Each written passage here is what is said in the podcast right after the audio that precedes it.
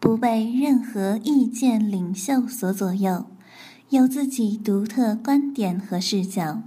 空姐电台网罗天下，你猜我是谁？太多的人想做的与众不同，但又无奈我们都是大多数，而我们又不甘心做那大多数的人，所以我们必须拼命的努力。但是在这里，我要跟大家分享一句一直鼓励着我的话：三分天注定，七分靠打拼，还有九十分看长相。所以，每次我要发力的时候，我就告诉我自己：算了吧，不管怎么拼，你都不及格的。只有平凡才是唯一的答案，所以，我真的可以放下包袱了。所以，所以我真的可以放下包袱了。前不久呢，天儿听到了一个鸡汤类的节目，就是用我刚刚说的这种腔调，足足说了四五分钟，我听的也是醉了，所以。我特别特别的想知道，听众朋友们，你们真的会喜欢这种风格吗？反正我刚才是忍着吐说完的。但是如果你们真的喜欢这种风格怎么办？那么我只好对你说：再见，慢走，请带好随身物品，欢迎下次乘机。好吧，刚刚是我的打开方式不对哈，现在我又回来了，反转。呃，上一周呢，真的是相当的开心。每天一个话题，每天一起床就被不同的话题叫醒，被不同的话题刷爆，都不带重样的。周一呢，满屏幕的空姐购物，空姐该不该购物？空姐怎么可以购物？空姐购物购物购物。周三呢，就瞬间被无处不在的“咣”给占领了高地呀。周四，你要是不把你的港澳通行证撕了。我就不承认你是中国人，我就跟你绝交。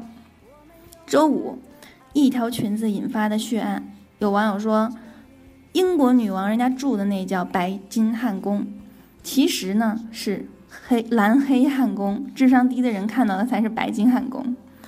还有网友说呢，你看我买了个 iPhone 六诶，蓝黑色的哦。就在这个白金队和蓝黑队还争得你死我活、不可开交的时候。半路杀出了个程咬金，柴静的穹顶之下一出，此裙子不管是白金还是蓝黑，通通下架了。然后就开始了全民同呼吸共命运，幺二三六九这号码瞬间比幺二三幺五还火了。当然，不管怎么样啊，这是件好事。我们各大的门户网站呢，从来都不缺少那种搞笑类啊、娱乐类的各种视频。但是我们缺的正是这种有影响力的严肃类视频节目。我们可以看到柴静团队的用心。我们现在先不去讨论这视频背后的意义，但是从视频所产生的效果来看，我觉得是积极的向上的。我觉得这就足够了。我当时还担心来着，我说这三月马上就来了，柴静会不会被那一句“三月，请对我好一点”直接给 KO 掉啊？不过还好，我现在我觉得朋友圈的素质是越来越高了，就是我的担心是多余的，并没有出现这种情况，所以我真的是倍感欣慰啊。新闻呢，本来是有一个新闻七十二小时理论的，就是说一个新闻一般会在七十二小时，也就是三天后变成旧闻，这个通常会被用到那种危机公关，有黄金七十二小时这一说。比如就是某某明星如果吸毒了，你能在七十二小时之内把这个损失降到最低，把这个不好的影响降到最低，那你这个就是比较成功的危机公关了。但是现在你看哈，这新闻哪里是七十二小时理论呢？我觉得现在明明就是二十四小时新闻就变成了旧闻。我本来还准备了一个关于“端”的段子，但是我觉得我现在要是讲这个“端”的。段子的话，你们一定会说切，然后用鸡蛋和西红柿丢我。所以呢，我也不讲了。有着钱，你们做个番茄炒蛋吃去吧。